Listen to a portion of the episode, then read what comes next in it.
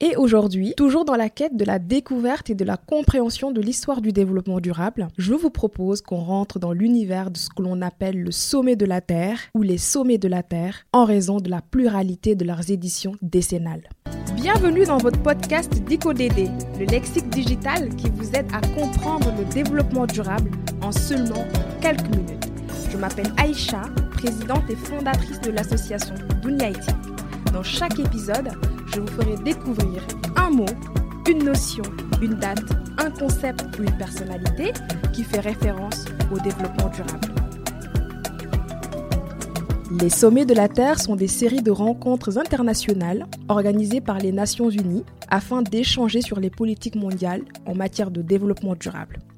Organisés tous les 10 ans, les sommets de la Terre ont pour objectif de définir les moyens de stimuler le développement durable sur le plan international. L'esprit de ces rencontres est aussi de montrer qu'avec la force et les capacités collectives, nous pouvons réussir à gérer les problèmes planétaires liés notamment au développement durable. Le premier sommet de la Terre a eu lieu du 5 au 16 juin 1972 à Stockholm, en Suède. Placé sous le signe de l'écologie, ce sommet appelé Conférence des Nations Unies sur l'environnement a été décisif sur le plan environnemental, car de cette conférence seront adoptés une déclaration de 26 principes ainsi qu'une stratégie d'action pour lutter contre la pollution. En hommage et en réponse aux maladies industrielles causées par la pollution chimique, le sommet de Stockholm représente un événement édificateur pour le développement durable, puisque c'est dans l'esprit du sommet de Stockholm que la Convention internationale de Minamata sur le mercure a été aussi créée sous l'égide du Programme des Nations Unies pour l'environnement afin de protéger la santé humaine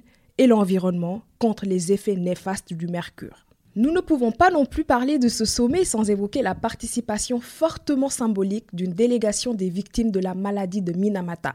Il faut aussi dire qu'aujourd'hui, si on connaît le programme des Nations Unies pour l'environnement, c'est grâce au sommet de Stockholm, pendant lequel le programme a été créé pour justement intégrer les politiques environnementales à l'échelle mondiale. Parmi les résolutions prises lors de cette conférence, nous pouvons également mentionner la création de la journée mondiale de l'environnement le 5 juin de chaque année, la condamnation des essais nucléaires, notamment ceux qui se font dans l'atmosphère, la convocation d'une deuxième conférence des Nations Unies sur l'environnement dix ans après, c'est-à-dire en 1982 à Nairobi.